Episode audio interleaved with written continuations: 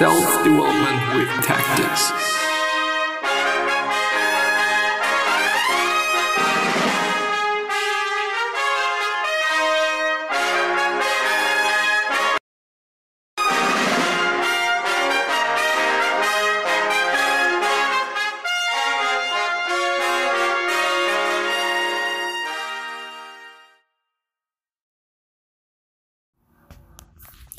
So, hello and welcome back to another episode of the Self to World More Tactics podcast. Today uh, we're gonna go through Seneca on the Shortness of Life once again. And this time I've actually, well, I do actually remember where I've stopped. At least to, to a pretty high accuracy, I'd say. Anyway, in a word, uh, do you want to know how briefly the they really live, see how keen they are to live a long life, and feebled old men beg in their prayers for an additional few years, they pretend they are younger than they really are. They flatter themselves by this falsehood and deceive themselves as gladly as if they received fate at the same time. But when some real illness has at last reminded them that they are mortal, how terrified they are when they die, as if they are not living life but are being dragged from it. They carry out repeatedly that they have been fools because they have not really lived, and that they, li that they live in leisure if only they escape their illness. Then they reflect on how useless they made previous provision, I'm sorry, for things they wouldn't live to enjoy, and how fruitless was all that toil. But why should life not be ample for people who spend it far removed from all business? None of it is made over the over to another, none scattered in this direction or that. None of it is entrusted to fortune, none wasted through neglect. None is lost through being given away freely, none is superfluous. The whole, the whole is lost through being Oh, I'm sorry, the whole of life yields a return, so to speak, and so, however short, it is amply sufficient, and for that reason, whenever his last day comes, the sage will not hesitate to go to his death with a sure step. You perhaps want to know who I'd turn, whom I'd term the preoccupied. Don't imagine that I mean only those lawyers who are driven out of the law occurred only when their watchdogs are finally let in for the night, or those patrons you see crushed either with impressive display in their own crowd of admirers or more contemptuously in someone else's crowd, or those clients whose duties summon them from their own houses in order to dash them against the doors of others, or those the praetor's spear keeps busy for this reputable gain which is somebody I'm sorry, is someday bound to fester. Even the leisure of some people is preoccupied, in their country retreat or in their couch, in the midst of their solitude, and even though they have withdrawn from everyone, they are troubling company for themselves. Their, ex their existence is to be is to be termed not leisurely, but one of idle preoccupation. Do you call a man at leisure who arranges with meticulous attention to detail his Corinthian bronzes, which are made so expensive by the collection, what, by the collecting mania of a few, and who spends most of the day on rusty stripes of copper? Or a man who sits at a wrestling ring, for shame on us, we suffer from vices that are not even Roman, enthusiastically watching boys brawling, who separates the troops of his own well-oiled wrestlers into pairs of the same age and skin color, who maintains a stable of the freshest athletes. Tell me, do you call those people leisured, who would spend many hours at the barber's, while any overnight growth is trimmed away?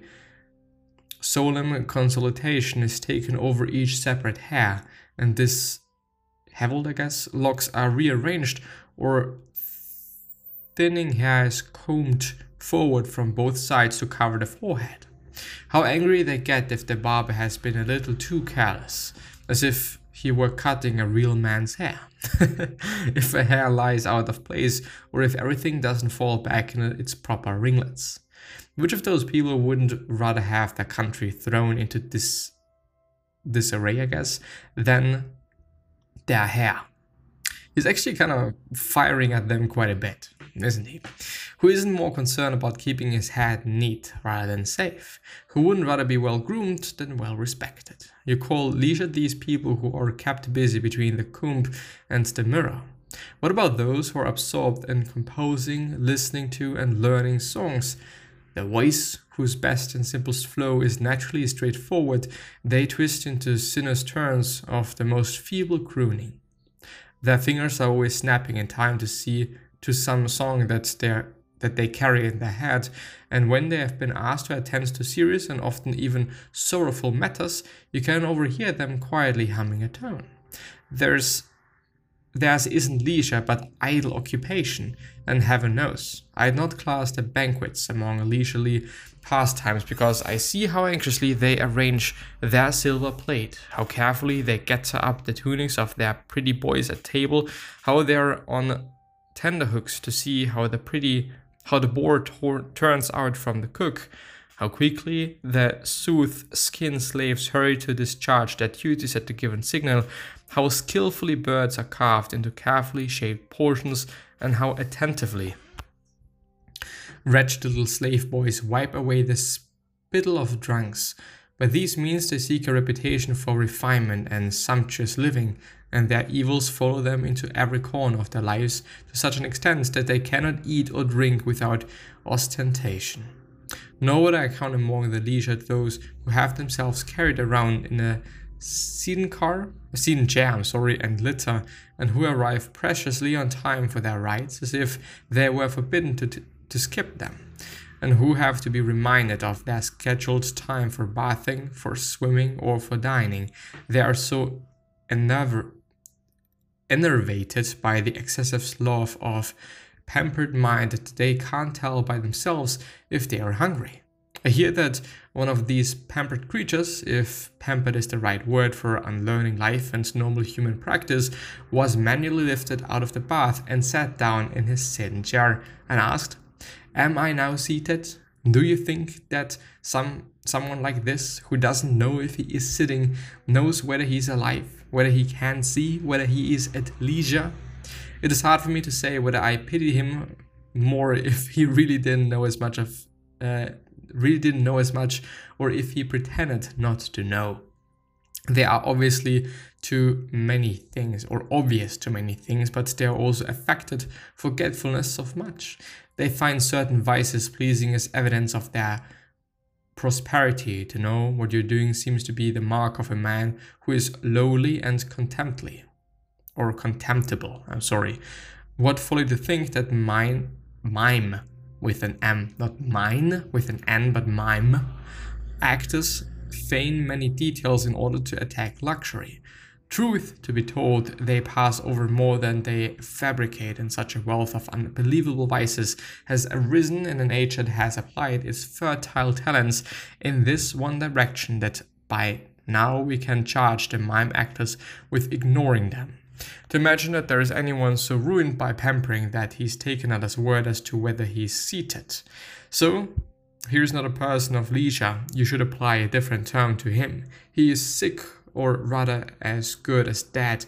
The truly leisure person is one who is also conscious of his own leisure, but a person who needs a guide to make him aware of his own bodily positions is only half alive. How can be, how can he be in control of any of his time? This is actually a pretty good point. Like, uh, I'm just trying to kind of translate it into modern day life. But I think that, I think that it also speaks to certain people who are so stressed living their life, doing whatever the fuck they're doing, that, um, that yeah, that they forget about quite everything. That they forget about indeed living their life and just how they spend their time and what they actually do in a day. You know, which might be kind of an, um, kind of a thought in terms of, well, if you're working too much, maybe you have to kind of lower that a bit. You know, maybe uh, you should live life a bit more. Maybe you should be kind of balancing things out a bit more and doing things just a bit differently, I'd say. Um, as difficult as it may be for some people, you know, especially people that are pretty used to being really, really busy maybe, and or actually really stressed out as well.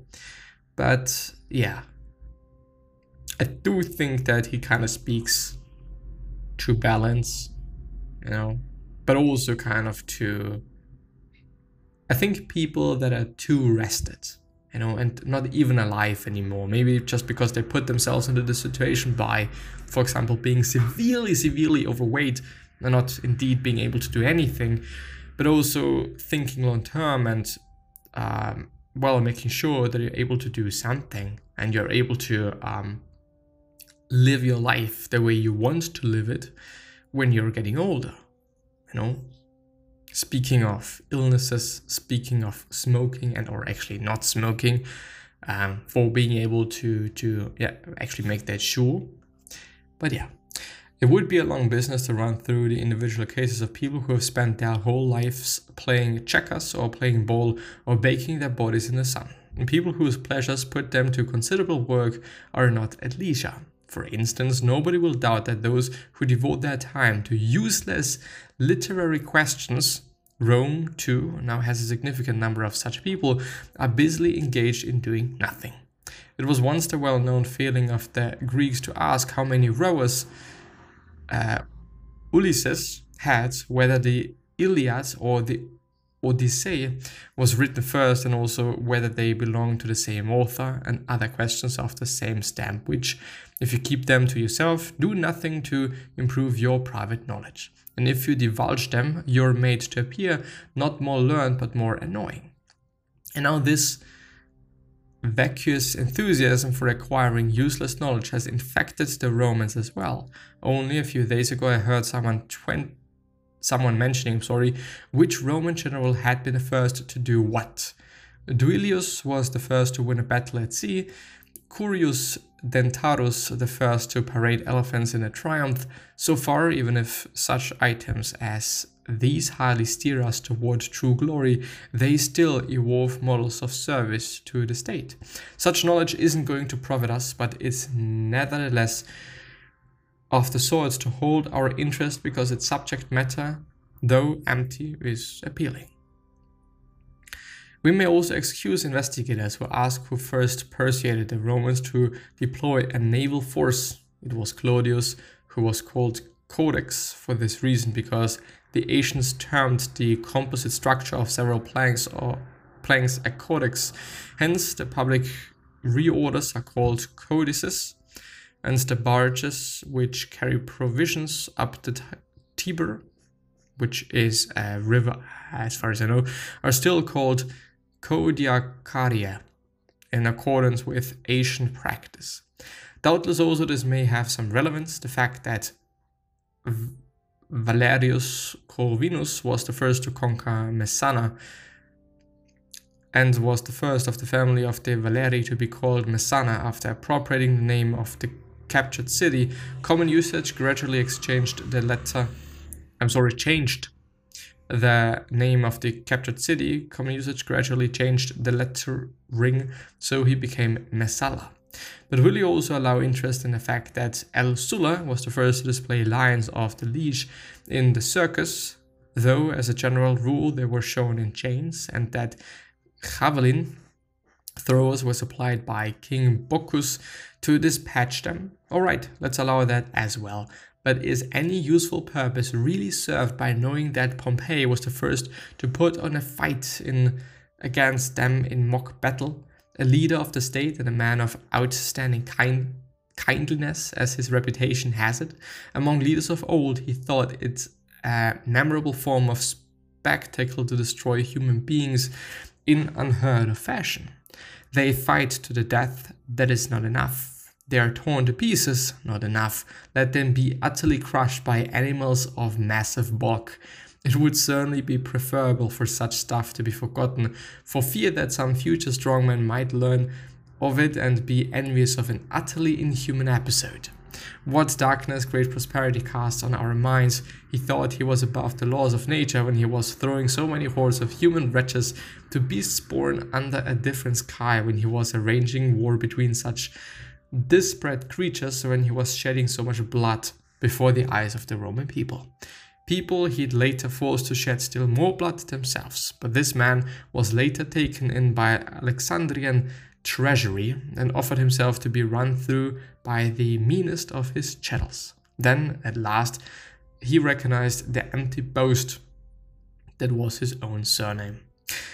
But to return to the point from which I disagreed, and to demonstrate the fertility of the pains that some people take in these same matters, the same source reported that Metellus, in his triumph after conquering the Carthaginians in Sicily, was alone of all Romans in having one hundred twenty captured elephants led in procession before his chariot, and that Sulla was the last Roman to extend the Pomerium, which is, was the custom of an old of old to extend after the acquisition of Italy or Italian, but never provincial territory. Is there any more benefit in knowing this than to know that that the Aventine Hill is outside the Pomerium or Pomerium? I'm sorry, according to him, for one of two reasons: either because that was the rallying point for the Plebeians in secession from Rome, or because the birds had not been uh, propitious when Remus took the auspices there, and to know countless other items besides that are either crammed with lies or improbable. For even if you grant that people say all these things in good faith, and even if they guarantee the truthfulness of their writing, those mistakes will such uh, will such items of information make fewer? Those passions will they hold enough? In, will they hold in check? Whom will they make braver, or more just, or more generous of spirit? My friend Fabianus used to say that he sometimes wondered whether it was better to apply oneself to no researches at all than to be embroiled in these. Make things, well, actually do things that make sense. Make things that do sense, yeah. No, do things that make sense. Focus on things that gets you closer to the goal that you're having, and do not do those things that are doing the opposite, because it wouldn't make too much sense. Even though it might not be that easy, even though some other people might not really accept it. For example, something that popped into my mind, eating a certain way, because having a goal of just looking a certain way, while neglecting what people say to you, you know, just pretty much unknowledgeable people say, but also um, while having to make sacrifices, while not being kind of the quote-unquote normal kind, while whatsoever. With that being said, I'm gonna see you the next time. Bye-bye.